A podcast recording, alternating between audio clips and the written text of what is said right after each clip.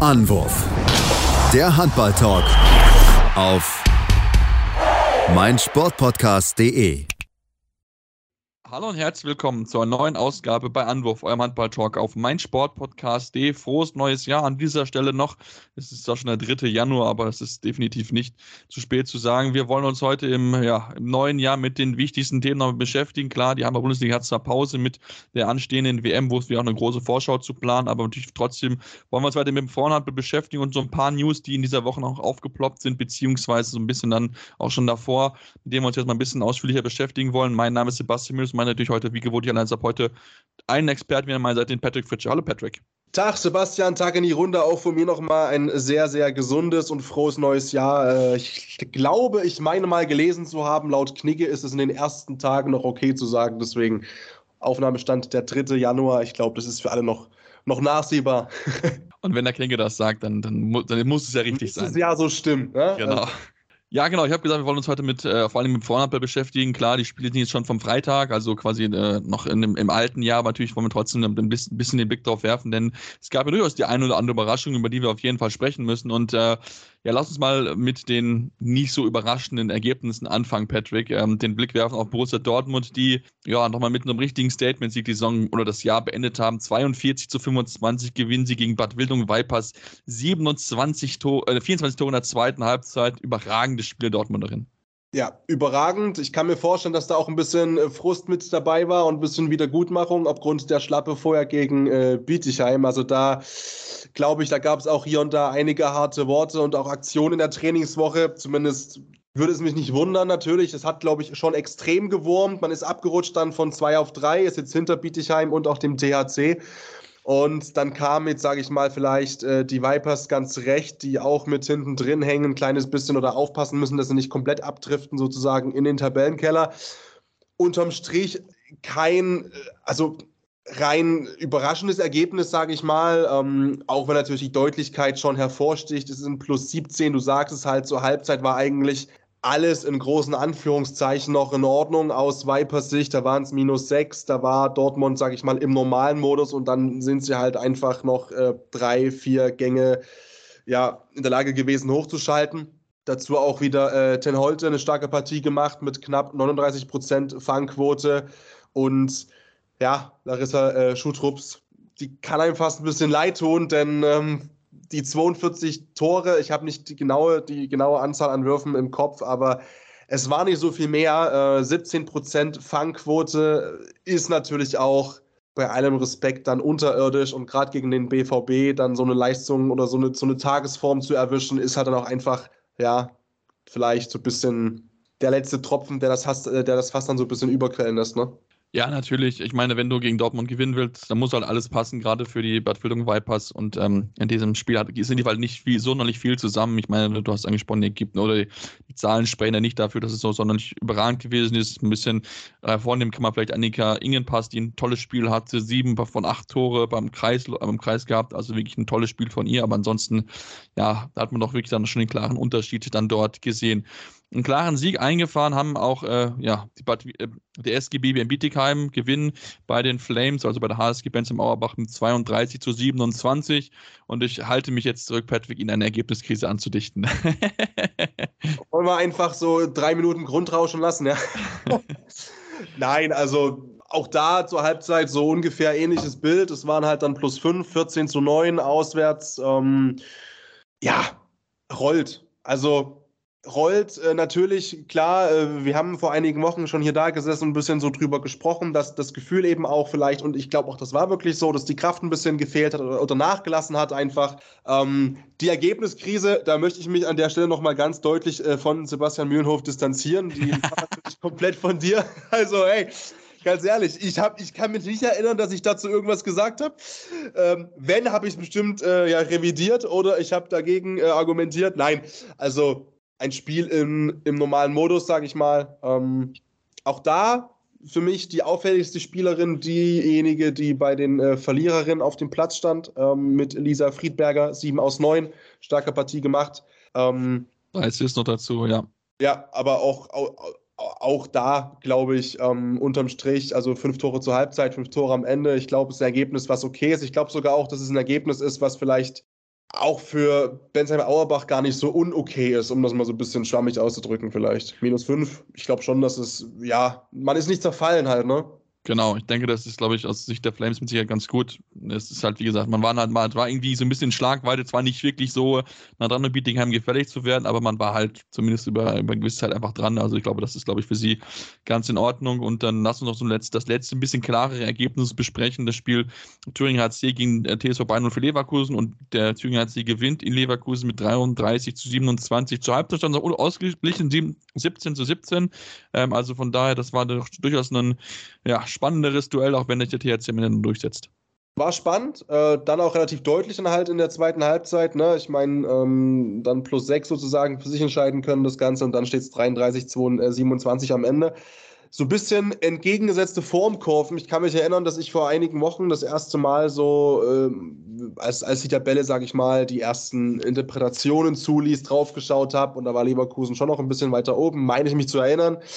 Ähm, und äh, der THC jetzt nicht viel weiter unten, aber eben hinter dem BVB auch noch äh, angesiedelt. Und jetzt ist es halt so ein bisschen so, der THC ist ja gut rausgekommen aus der ganzen, aus der ganzen EM-Geschichte sozusagen. Ähm, und ja, vor allem der Liga eben und, und rollt und funktioniert und hat sich eben jetzt auch am BVB vorbeigeschoben. Und auf der anderen Seite die Leverkusenerinnen, die rutschen so ein kleines bisschen ab, jetzt noch nicht in den Bereich, wo es gefährlich wird, aber auch da sage ich mal, wir kommen noch zu den Ergebnissen, Sebastian, heute, die da sage ich mal eben ja, ein bisschen überraschender aussahen als noch vor einigen Wochen oder Tagen vielleicht sogar erwartbar. Deswegen also auch da, das wird dann hinten raus ein bisschen eng, weil eben auch hinten plötzlich Leute anfangen oder Spielerinnen anfangen und Vereine anfangen zu punkten. Ähm, wo man es gar nicht so erwartet hätte. Was ein Teaser. ja, was, was ein Teasing. Ja, da hast du mich schon sehr, sehr gut vorweggenommen, denn wir haben da wirklich einige Ergebnisse von kleineren Teams gehabt, beziehungsweise einem kleinen Team, was eigentlich ein bisschen größer ist, worauf wir jetzt eingehen wollen, Sportunion Neckarsulm, die mit drei Toren verlieren gegen TuS Metzing. Also da hat man auch das Potenzial gesehen. Klar, Sarah Wachter nicht mit dabei. Auch ähm, Luisa Schulze, die ja nicht mehr mit dem Kader ist, die ja also mit sofortiger Wirkung nach Metz gewechselt ist, nach Frankreich, ähm, nachdem man da so, ein bisschen, man so gehört hat, so ein bisschen Rumore reingegeben hat, dass man nicht so ganz zufrieden gewesen ist, ich glaube von beiden Seiten mit, mit den, wie es gelaufen ist am Ende und da hat man ihr dann diesen Möglichkeit erlaubt, dass man, dass sie dann wechseln darf nach Frankreich. Trotzdem jetzt mit dem Spiel gegen Metzing, man war nah dran. Ich denke, das ist genau so eine Leistung, die man sich jetzt auch erhofft, erhofft von Neckarsulm, dass man dann auch jetzt mit leichteren Gegnern dann ein bisschen aus diesem Tabellenkeller sich rauskämpft. Ja, war ein absolut äh, Schritt in die richtige Richtung und auch, glaube ich, eine, eine, absolut positive Entwicklung, weil man darf auch eins nicht vergessen, ich meine, ähm, Metzingen, das war sicherlich vor der Saison so eine Mannschaft, wo du ganz klar aus Neckars Ulmer Sicht gesagt hast, ähm, das ist eigentlich eine Truppe, die sollten wir schlagen mit der Ambition, die wir haben, nämlich mit dem Ziel, europäisch anzugreifen. Das heißt, das war eigentlich so ein Team mit Kragenweite. Dann ist die Saison komplett nach hinten losgegangen. Das haben wir ja alle mitbekommen in den letzten Wochen. Und auf der anderen Seite, Metzingen rollt auch sehr, sehr stark eigentlich durch die aktuelle ähm, Saison, vor allem durch die letzten Wochen eben auch, auch ein bisschen beflügelt durch den Sieg im Pokal, meine ich, ne, gegen den THC. Ähm, also da läuft es richtig, richtig gut. Davon abgesehen haben sie für mich mit einfach den geilsten Fanshop der ganzen Liga. Also ich, ich will irgendwann so ein Tussis-Shirt in Pink haben einfach. Vielleicht, wenn jemand das aus Metzingen hört, ne? Äh, Adresse, ich bin anschreibbar in den sozialen Kanälen, ich, ich melde mich gern zurück. Also die spielen stark auf momentan und da nur in Anführungszeichen mit minus drei zu verlieren, gemessen an den Vorzeichen, ja, es macht, macht Mut und das muss auch mal reichen, vielleicht, gemessen an den Le Leits, äh, Leistungen der letzten Wochen. Ja, natürlich sagen Mathematiker, vielleicht könnt ihr euch nichts kaufen von, sind trotzdem keine Punkte. Ist richtig, ist richtig. Aber ich glaube, da kannst du jetzt, da kannst du wirklich mal ein bisschen sehr viel mitnehmen sozusagen. Denn wie gesagt, wir haben es oft genug thematisiert, es geht hier nicht mehr um Europa und um Platz 1 bis 4 oder so, sondern es geht einfach darum, äh, die Saison bestmöglich, vernünftig, seriös zu Ende zu spielen und das so, dass man vielleicht überhaupt nichts mehr mit dem Abstieg zu tun hat und das sehr, sehr schnell. Mhm. Und die nächsten beiden Gegner sind ja auch machbar. Ne? Jetzt am Samstag spielen sie daheim gegen Leverkusen, dann die Woche drauf müssen sie zu Sachsen-Zwickau, die auch alle mit ihnen ein bisschen weiter unten stehen. Also von daher kann man jetzt in den nächsten zwei Wochen da sich da schon so ein bisschen äh, weiter von dieser Gefahrenzone so ein bisschen abkoppeln. Ja, Gefahrenzone ist mit Sicherheit auch das Thema für die nächsten Spiele, mit denen wir uns schauen. Und wenn wir Sachsen-Zwickau schon erwähnen, dann müssen wir deren überragende Leistung erwähnen, die sie gezeigt haben. Beim Buxtehude SV als absoluter Underdog reingegangen, Ja, und fast gewonnen. Verlieren am Ende 26 zu 27. Enorm bitter. Ähm, dafür, dass eigentlich super gut gelaufen ist, aber dann halt in den letzten drei Minuten keinen Treffer mehr erzielt, sodass dann Buxtehude in der Schlussminute dann ja den Sieg sichern kann. Ja, war gut voll die Hütte auch, ne? Äh, knapp zweieinhalbtausend, ganz grob gerundet waren drin, war, war ein schöner Kessel, so kurz vor Silvester. Äh, ja, ne, Zwickau hat sogar geführt zur Halbzeit, ne? Glaube ich, mit einem, äh, 17 zu 16 und ist schade. Hm, ich, ich komme ja immer so ein bisschen mit dann drauf zurück auf das ganze Thema der Vorsaison. Das ist ja auch, sage ich mal, sehr knapp, weil überhaupt die Klasse gehalten zu haben und dass das ja auch immer so eine so eine Mannschaft ist, wo du weißt, da muss extremst viel zusammenpassen. Bei den Männern so ein bisschen so wie GWD Minden, ne? so ein bisschen äh, extremst viel Kampf und die können auch Handball spielen, aber die kommen halt vor allem über die Emotion und da ist es hinten raus immer extrem knapp. Bei Minden hat es auch gereicht letztes Jahr, ähnlich was bei Zwickau eben bei den Damen. Ich weiß es nicht. Äh, ich, weiß nicht, ob das unterm Strich halt trotzdem reicht äh, am Ende. Es kann definitiv reichen, das hat die Leistung auch belegt, definitiv gegen Buxtehude. Nur auch da ist eben, ne, du stehst aktuell bei 3 zu 17 Punkten und irgendwann, irgendwann noch ist Zeit, noch ist Zeit, weil eben die Teams davor, die da knapp davor stehen, auch nicht wirklich äh, sahnig spielen. Aber irgendwann musst du auch mal dieses Momentum ein bisschen dir erzwingen, auch mal so einen großen vielleicht zu kippen und auch mal so ein Spiel irgendwie für dich zu entscheiden. Gerade auch dann, Sebastian, wenn direkte Konkurrenten halt das eben auch andersrum mal so machen. Genau, gerade dann, wenn's, wenn sie es halt schaffen. Ich meine, eine Sachsen-Zwickau hatte ja sofort unentschieden gegen Oldenburg 26, 26, wo sie ja auch schon, schon nah dran gewesen sind. Also das können sie mit Sicherheit positiv mitnehmen. Aber du hast halt recht, wenn du dann halt auf den direkten Konkurrenten schaust, und das ist halt der VfL Weibling aktuell, müssen wir sagen, wir haben es so ein bisschen ja angedeutet, dass passieren könnte. Weibling gewinnt. Du kannst, mit ruhig mal ein bisschen, du kannst ruhig mal ein bisschen auf den Tisch hauen. Wir haben es journalistisch perfekt Vorbereitet. vorbereitet und prophezeit. So, das ist meine Ausführung dazu. Ja, das, das, ist es ja auch. Wir haben gesagt, da haben Oldenburg der Mittag unentschieden, da ist vielleicht was möglich für, für Weibling und genauso ist es eingetroffen. Also, da die Waldfee war da was möglich. Ja, da war ganz, ganz viel möglich und vor allem, man sieht halt auch, ne, sie haben endlich mal eine gute Wurfquote an den Tag gelegt, fast 70 Prozent der Würfe haben sie getroffen und da können sie dann auch da mithalten gegen, gegen eine Mannschaft Oldenburg, die so ein bisschen auch jetzt äh, nach einem guten Start so ein bisschen am Wackeln ist und das haben sie ja sehr, sehr gut ausgenutzt, diese Chance und ähm, kommen dann wirklich dann mit einem guten Erlebnis äh, zum Saisonende, zum Jahresende nochmal jetzt in die nächsten Wochen reingehen. Also das ist etwas, was ganz, ganz viel Hoffnung macht für die Weiblinger. Drinnen. Ja, zumal du eben auch äh, aus einem Rückstand äh, das Ganze noch gedreht hast. Ne? Du bist mit einem Rückstand rein in die, in die Halbzeit und dann war es, und das wird man mir in Weiblingen nachsehen, weil es einfach Fakt ist, in den letzten Spielen, beziehungsweise den bisherigen Spielen in dieser Spielzeit oft eben auch so, dass halt dann irgendwann die Kraft weg war und dass du einfach komplett zerfallen auch bist. Und das bist du hier eben nicht. Das bist du einfach nicht. Und du hast halt deinen Stiefel zu Ende gespielt und weitergespielt. Hattest eben auch das, das Glück, dass zum Beispiel eine äh, Toni-Luisa Reinemann äh, zwar beste Werferin ist bei Oldenburg, ne? ich habe die haben trotzdem 33 Mal gescored mit, mit, äh, und sie eben 10 Treffer davon, aber eben auch nur knapp die Hälfte äh, und also von 18 sozusagen, ähm, da nur, nur 10 drin waren als Topwerferin, obwohl die Quote und die möchte ich mal äh, auch äh, ich möchte dich mal motivieren dazu, die äh, Torhüterquote, Torhüterin-Quote aufzumachen. Ähm, da muss ich echt sagen, das war, das habe ich bisher in der Saison noch nicht so gesehen. Also das war halt auch, also, also bei allem Respekt, von allen Seiten ziemlich schwaches Torhüter, Torhüterin-Spiel. Ähm, also daran kann es nicht gelegen haben, deswegen war es vielleicht auch so ein Offensivspektakel, aber unterm Strich äh, hat es für Weiblingen gereicht und damit sind sie auch ran, bis auf einen Punkt jetzt an Zwickau. Und ja, du hast gesagt, ne? Äh, Zwickau hat ein bisschen Druck von hinten bekommen, weil ein, ein Sieg noch von Weiblingen, dann sind es vier. Und dann hast du zwar noch ein horrend negativeres Torverhältnis als Neckarsulm und Zwickau, aber du bist halt nicht mehr mit einem Spiel automatisch schon wieder extrem in Schlagdistanz und nicht mehr so extrem in der Bredouille wie vorher. Ja, definitiv. Also es ist auf jeden Fall sehr hilfreich gewesen und auch wenn die Torhüterinnen nicht gut gewesen sind, bei Weibling war es halt dieses kleine bisschen besser, drei Paraden mehr. Das kann natürlich am Ende in so einem Spiel natürlich auch dann schon eine kleine Rolle spielen, aber ja, natürlich, das war jetzt nicht eine Spiel der Torhüterin, sondern das war wirklich so mehr so eine Offensivstart und das ist auch mal, glaube ich, für die Weiblingerinnen ganz gut, dass sie da auch mal mithalten können, dass sie mal über 30 Tore erzielen, 35 Buden, das ist etwas, was man sehr, sehr gut mitnehmen kann und äh, ja, wir hatten es gerade mit, mit Buxtehude, die knapp nur knapp gewonnen haben gegen Sachsen-Zwickau. Buxtehude muss jetzt nach Weibling. Also das ist doch jetzt quasi ja wieder prädestiniert, Patrick, dass es jetzt das nächste Überraschung gibt. Denkst du, du, du willst das ganze Spiel nochmal spielen? Ich will es nochmal spielen. ah, wie gesagt, da kommt ja wieder so ein bisschen, ich bin ja gebürtiger Sachse und da kommt wieder so ein bisschen Lokalkolorit raus und natürlich bin ich dann per se mehr auf Seiten von Zwickau.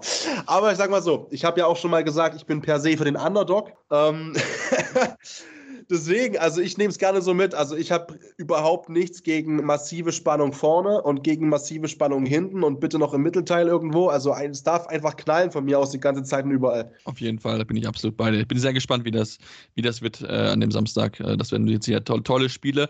Zum Abschluss wollen wir natürlich noch auf das letzte Spiel vom Freitag werfen, der Partie HSG mit Lippe gegen SV Union Halle Neustadt. Auch da knappes Spiel. Neustadt oder Halle Neustadt führt zur Halbzeit mit 14 zu 13. Am Ende verlieren sie knapp mit 27 zu 29. Aber auch da hat es gezeigt, dass man auch wirklich an guten Tagen, also können die kleinen Teams auch die äh, großen Favoriten so ein bisschen ärgern. Ja, definitiv. Ähm, und das liegt dann eben auch so ein bisschen an der Torhüterleistung. Wie gesagt, gerade an solchen Tagen, wir haben es gerade thematisiert mit Annika äh, Gooday. Aber ähm, äh, der Vollständigkeit halber ähm, 34 Prozent. Die haben am Ende zwar nicht ganz gereicht, aber ähm, die zeigen eben, dass es reichen kann. Gerade auch wenn äh, selbst die, also wenn das favoritisierte Team, in dem Fall die Blombergerin, äh, da nicht so ein gutes Toto-Duo an dem Tag stellen von den Prozenten mit 25 und 20 Prozent, kann so ein Spiel eben auch schon eng machen. Natürlich, klar, dann ist vielleicht auch die individuelle Qualität noch ein kleines bisschen höher ähm, bei Blomberg-Lippe ähm, als eben bei Halle Neustadt. Aber auch das, sage ich mal, für Halle, glaube ich, ein, ein, ein okayes Ergebnis. Und Halle allgemein auch jetzt von dem, was ich bisher in der Saison gesehen habe, ist keine Mannschaft, stand jetzt, auch wenn sie auf Platz 9 stehen, wo ich mir großartig Sorgen machen muss irgendwie, weil das in den meisten Fällen keine extrem krassen Pleiten sind. Weißt du, wie ich meine? Also das sind jetzt keine, keine Kanter-Niederlagen sozusagen. Ja, definitiv nicht. Und ich meine, sowieso, die, du hast angesprochen, Annika, gut, die überragendes Jahr bisher 114 Paraden schon, also im Schnitt hat sie 11,4 Paraden. Das ist eine ganz, ganz starke Leistung von ihr und wirklich ein ganz, ganz wichtiger Garant auch. Klar, natürlich, jetzt in diesem Fall jetzt zwar nicht gereicht, aber trotzdem, sie ist eine, äh, eine wichtige Spielerin in diesem, in diesem Kader und hilft natürlich auch dabei, dass man sich so ein bisschen natürlich auch nach unten so ein bisschen absichern kann, dass man halt nicht zu sehr in größere Abstiegsnöte gerät. Jetzt mit 7 zu 13, Platz 9, da ist man schon, schon in einer gewissen komfortablen Position. Klar, man kann so nicht darauf ausruhen, aber man ist zumindest auf einem, auf einem guten Weg, zumal auch die, die Plätze über ihn noch nicht ganz so weit weg sind. Im Platz 7, Platz 6 ist ja noch auf jeden Fall in Reichweite. Also von daher, da wird es mit sehr dann spannend zu schauen, wie weiter Halle Neustadt dann äh, in den nächsten äh, Wochen sich dann schlagen wird. Wir machen jetzt eine kurze Pause, kommen dann gleich zurück und haben noch einiges zu besprechen, unter anderem das Thema UEFA Krems. Wir hatten schon drüber gesprochen gehabt, über deren äh, Spiel in der European League, was massive ja, äh, Wellen geschlagen hat. Und jetzt gibt es die Entscheidung, da gibt es massive Kritik daran und natürlich noch ein paar Personalien. Deswegen bleibt dran hier bei Anwurf. Euer Handball-Talk auf meinsportpodcast.de. In rund 40 Folgen habt ihr mich jetzt schon sagen hören, I want to tell you about the Beatles. Ich habe euch die Geschichten zu ihren Alben und ihren Songs erzählt, euch ihre wichtigsten Wegbegleiter und Vertraute vorgestellt und natürlich die Orte, die für die Bandgeschichte eine wichtige Rolle spielten. Habt ihr die drei bisherigen Staffeln schon durchgehört? Nein? Na, worauf wartet ihr dann noch? Rein in den Podcatcher eurer Wahl und einfach mal losgehört. Und folgt gerne auch unserem Instagram-Kanal iwtty-Beatles Podcast. Ja, und jetzt sind wir zurück und wollen uns noch natürlich mit, mit weiteren Themen beschäftigen. Im Handballsport und wollen uns mit ja, der Thematik beim UHK Krems beschäftigen. Im European, in der European League oder im European Cup, es ist ja vielmehr richtig, haben wir schon darüber berichtet gehabt, dass es dort diesen Vorfall gab mit dem Spiel mit dem ja, serbischen Vertretern Novodina Novi Sad, ähm, wo es auch entsprechend äh, ja, viele heftige Vorfälle gegeben hat, ähm, die Fans der, der Serben aus der Halle begleitet worden sind. Und äh, ja, man ist nicht angetreten danach aus österreichischer Sicht und wir haben jetzt das Ergebnis bekommen vom ERF und ja, was soll man sagen? Die ERF hat entschieden, dass äh, ja, Krems dieses Spiel verliert mit 0 zu 10 Tore, eine Geldstrafe von 7, äh, 7.500 Euro bezahlen muss und damit auch ausgeschieden ist. Ähm, und weiterhin haben sie mitgeteilt, dass der Verein alle Kosten, für alle Kosten und Schäden, die den Teilnehmern, den Veranstaltern der ERF und deren Vertragspartner entstanden sind, äh, entsprechend auch zu übernehmen. Ähm, und äh, ja, auf der Seite für die äh, serbische Mannschaft gibt es 15.000 Euro Strafe Strafe, wobei die Hälfte des Betrages zur Bewährung ausgesetzt wurde für die kommenden zwei Jahre.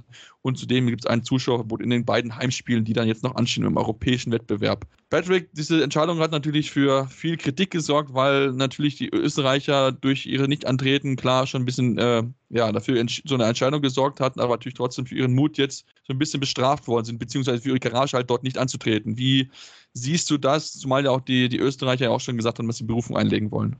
Also, ich äh, hole mal ein bisschen aus. Wo ich überhaupt nicht mit klarkomme, ist die Verhältnismäßigkeit der beiden Strafen, weil ich bin jetzt nicht, wie gesagt, ähm, nicht super tief drin in dem Strafenkatalog des EHF. Ne? Ich kenne das mehr nur aus dem Fußball, kann das da ein bisschen besser einordnen, wie da die Zahlen sind und die Summen, die gezahlt werden müssen für Vergehen A, B, C, X, Y, Z.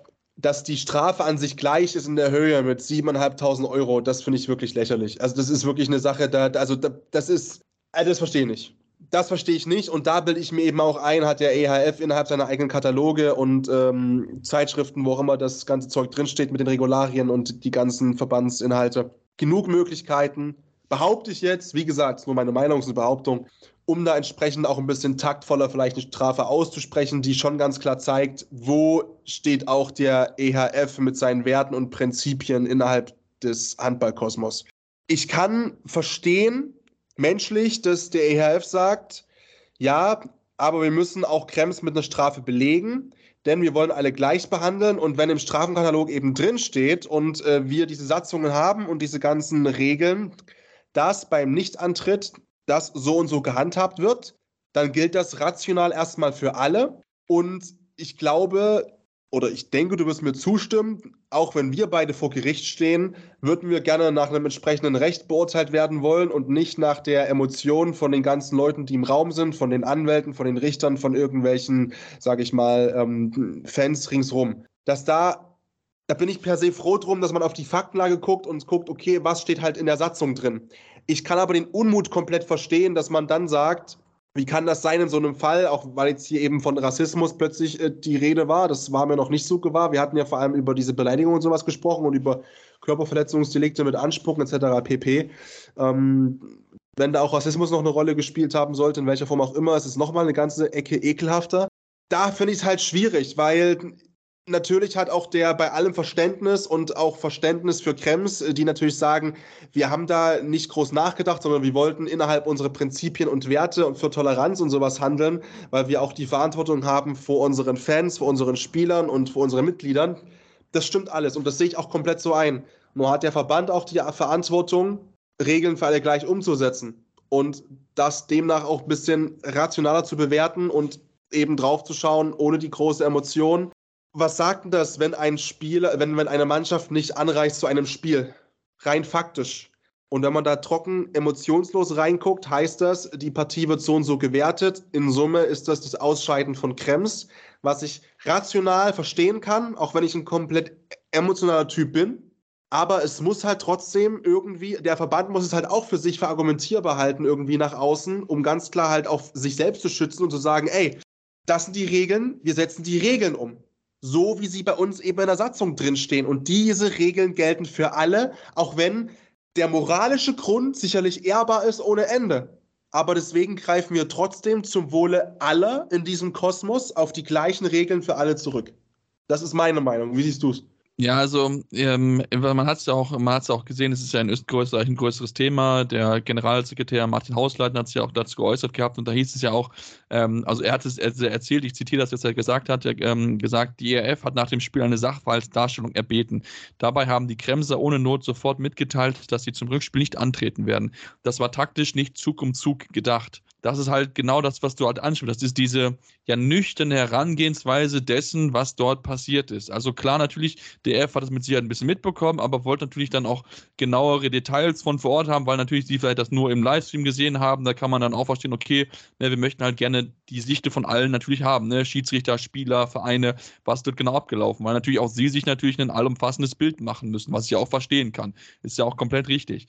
Und ich glaube, da ähm, haben die Kremser vielleicht ein bisschen auch wenn sie es richtig gemacht haben, und persönlich finde ich absolut richtig, was sie entschieden haben, nicht anzureisen, aber vielleicht dann diesen zweiten Schritt vor dem ersten gemacht, dass sie gesagt haben, okay, wir machen wir reisen definitiv nicht an, bevor sie halt dieses genau erklärt haben. Ich glaube, das ist das, was der ERF dann zu dieser Entscheidung geführt hat, zu sagen, okay, gut, das ist halt so jetzt gewertet. Ich bin aber der Meinung, dass es halt so nicht geht. Natürlich, weil ich meine, das ist halt, das Problem ist, wenn du es erst erklärst. Ne, wir kennen ja die Mühlen von Verbänden, die sind eher langsam malende Mühlen. Und das, Problem ist, dass ja dieses Rückspiel direkt in der Woche drauf stattfindet, muss ja eine schnelle Lösung her. Und ich weiß nicht, ob du, wenn du erst den Sachverhalt erklärst, dass du dann schon bis zu dem Tag eine entsprechende Antwort bekommst dass du dann halt, dass dann halt sagst, okay, gut, dann gibt es halt eine Verspätung oder einen Spieler auf neutralen Boden, je nachdem. Deswegen, ähm, ich, ich kann die Kremse Umnot auf jeden Fall nachvollziehen. Ich bin sehr gespannt, was dieses, äh, was die Berufung erreichen wird, weil ich weiß nicht, ob das Gericht dann, dann dem folgen wird, zu sagen, okay, hier, wir haben hier wirklich einen, einen Vorfall, was halt natürlich auch im Handball so nicht gegeben wird. Also es gibt ja gar keinen Präferenzfall, worauf du dich berufen kannst, weil ähm, sowas gab es ja einfach bisher noch nicht. Ich glaube, ja, also dann sind wir uns ja einig. Ähm, moralisch, ethisch bin ich komplett in Österreich.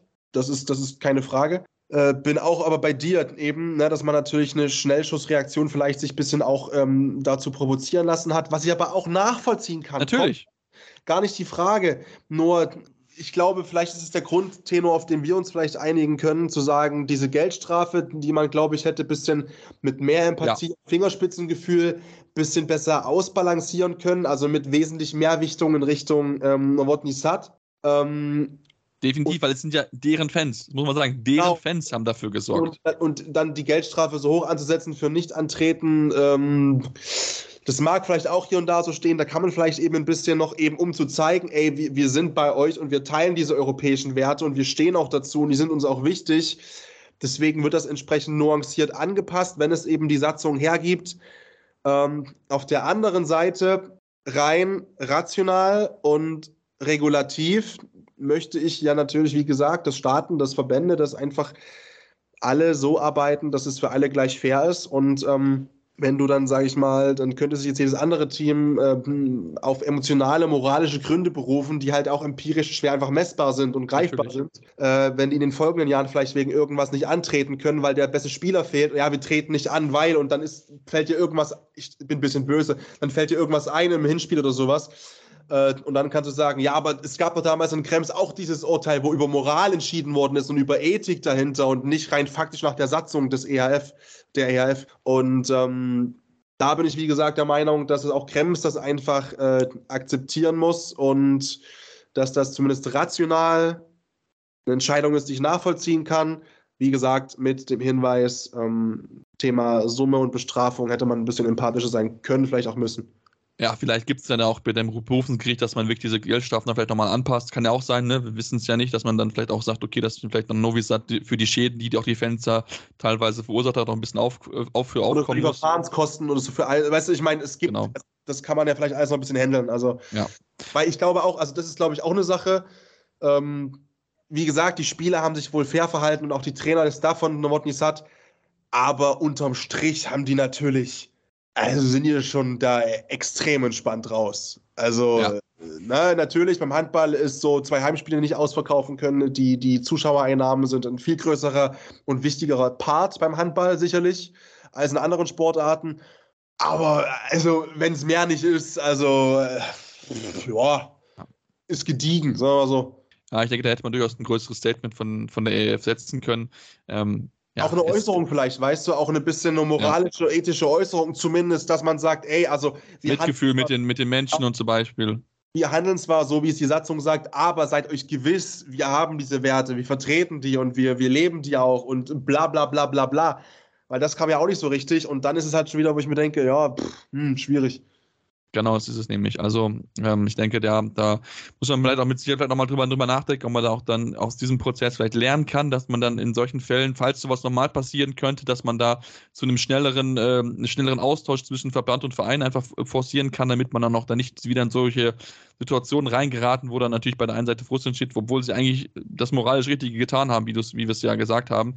Das wäre vielleicht noch eine Option, wo man da sicher drüber nachdenken sollte bei der ERF. Dann lass uns dann ja zum Abschluss ein bisschen auf ja, schönere Themen zu sprechen kommen, äh, oder zumindest auf sportlichere Themen zumindest. Äh, lass uns wegwerfen, denn es gibt nämlich noch einen Wechsel in der äh, Handball-Bundesliga, über die wir sprechen müssen. Und zwar ist es jetzt fix, dass äh, ja, Moritz Preuß den Verein verlassen wird. Im SC Magdeburg haben den Vertrag aufgelöst. Es war sowieso klar, dass er im Sommer gehen wird. Und ja, was soll man sagen, Patrick? Er kommt nach Leipzig.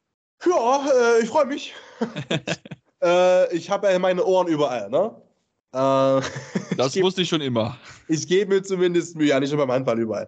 Äh, ich gebe mir zumindest Mühe. Ähm, tatsächlich ist es an mir tatsächlich ähm, ein bisschen vorbeigegangen, muss ich ganz ehrlich sagen. Also ich habe nicht damit gerechnet unbedingt, äh, weil ich auch jetzt nicht unbedingt der Meinung war, primär, dass das auf der Kreisläuferposition extrem was getan werden muss. Ähm, er hat ja auch nur, einen, in Anführungszeichen, nur einen Vertrag ähm, bis 2024. Ja, auch wenn er jetzt schon gültig ist, sozusagen, und quasi anderthalb Jahre quasi äh, hier in Leipzig ist. Am 13.01., glaube ich, startet Leipzig in die Wintervorbereitung, also in die Vorbereitung auf die, auf die äh, Rückserie. Da ist er quasi mit schon am Start. Ähm, ja, er ist ein Siegertyp, ne? Ich meine, vor allem gemessen an der letzten Saison hat er einiges mitgenommen, sicherlich. Äh, die European League hat er gewonnen, unter anderem auch 21. Er hat äh, die, die, die Meisterschaft gewonnen mit Magdeburg.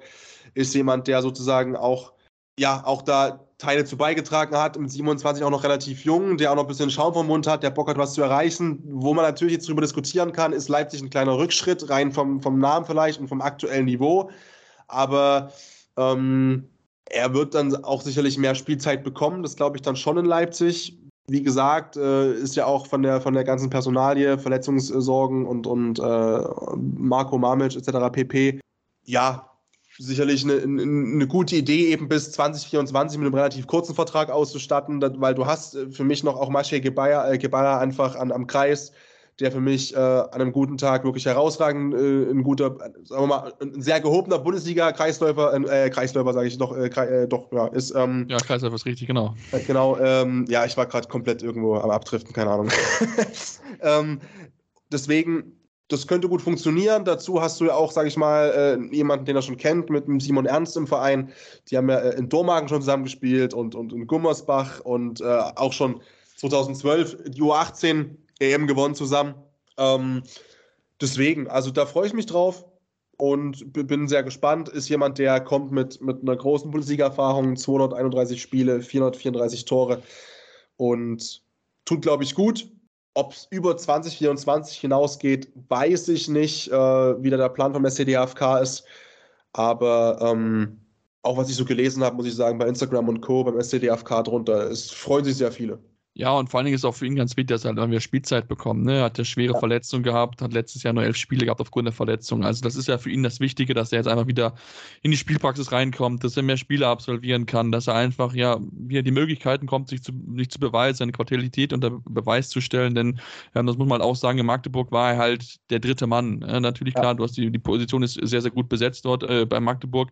Ähm, deswegen war es für ihn einfach sehr, sehr wichtig zu sagen, okay, ich möchte halt hier nochmal jetzt wieder ein bisschen mehr spielen, ein bisschen mehr Spielzeit bekommen bekommen. Deswegen war es ja auch schon eigentlich schon klar, dass er irgendwo weg hinwechseln wird, noch in diesem, in diesem Winter oder in dieser, in dieser Periode noch. Ähm, und äh, ja, es war eigentlich, glaube ich, mitten spekuliert worden, aber natürlich ist Leipzig nochmal das bisschen bessere. Und dann, wie es über 2024 aussehen wird, wird man einfach schauen. Das ist auch mit Marino Maric noch mit Sicherheit das Thema, inwieweit er dann auch, auch eine Rolle spielt. Also da wird es jetzt mit Sicherheit einen, einen spannenden Kampf, bleibt auch so ein bisschen Hintergeballer geben, wo Preuß sich auf jeden Fall was zutrauen würde. Für mich auch eigentlich der leicht bessere Spieler offensiv. Maric ist ein bisschen besseren Defensivspieler, würde ich jetzt mal sagen. Aber ähm, ich denke trotzdem, Moritz äh, Preuß, wenn er wieder in Topform finden kann, da ist er auf jeden Fall jemand, der dann diesen, das Team auf jeden Fall auch bereichern kann. Das ist ganz wichtig, genau. Ja, der Wechsel nach Leipzig reizt mich sehr, um endlich wieder regelmäßig Handball zu spielen. Mit meinen Eigenschaften und Qualitäten möchte ich dem Verein ein Gesicht schenken, welches für Kampfgeist, Erfolg und Identifikation am Handball steht. Das hat er gesagt. Ähm, selbst dann auch ähm, zur PR-Abteilung sozusagen vom SCTHFK zum lieben John. John, liebe Grüße, ich weiß, du hörst zu. Ähm, ähm, Sehr gut, auf jeden Fall. Ja, natürlich. Ich habe ja schon ein bisschen äh, links verschickt, sage ich mal. Ne?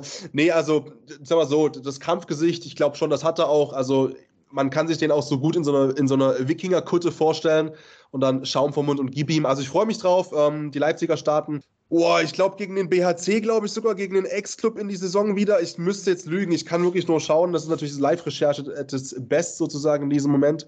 Magdeburg kommt auch relativ zeitnah dann. Ähm, dann geht es weiter so. Wir haben es nämlich gleich. Pass Elsung auf. ist das erste Spiel. Elsung ist das erste Spiel, aber dann, dann, dann, dann, dann, dann.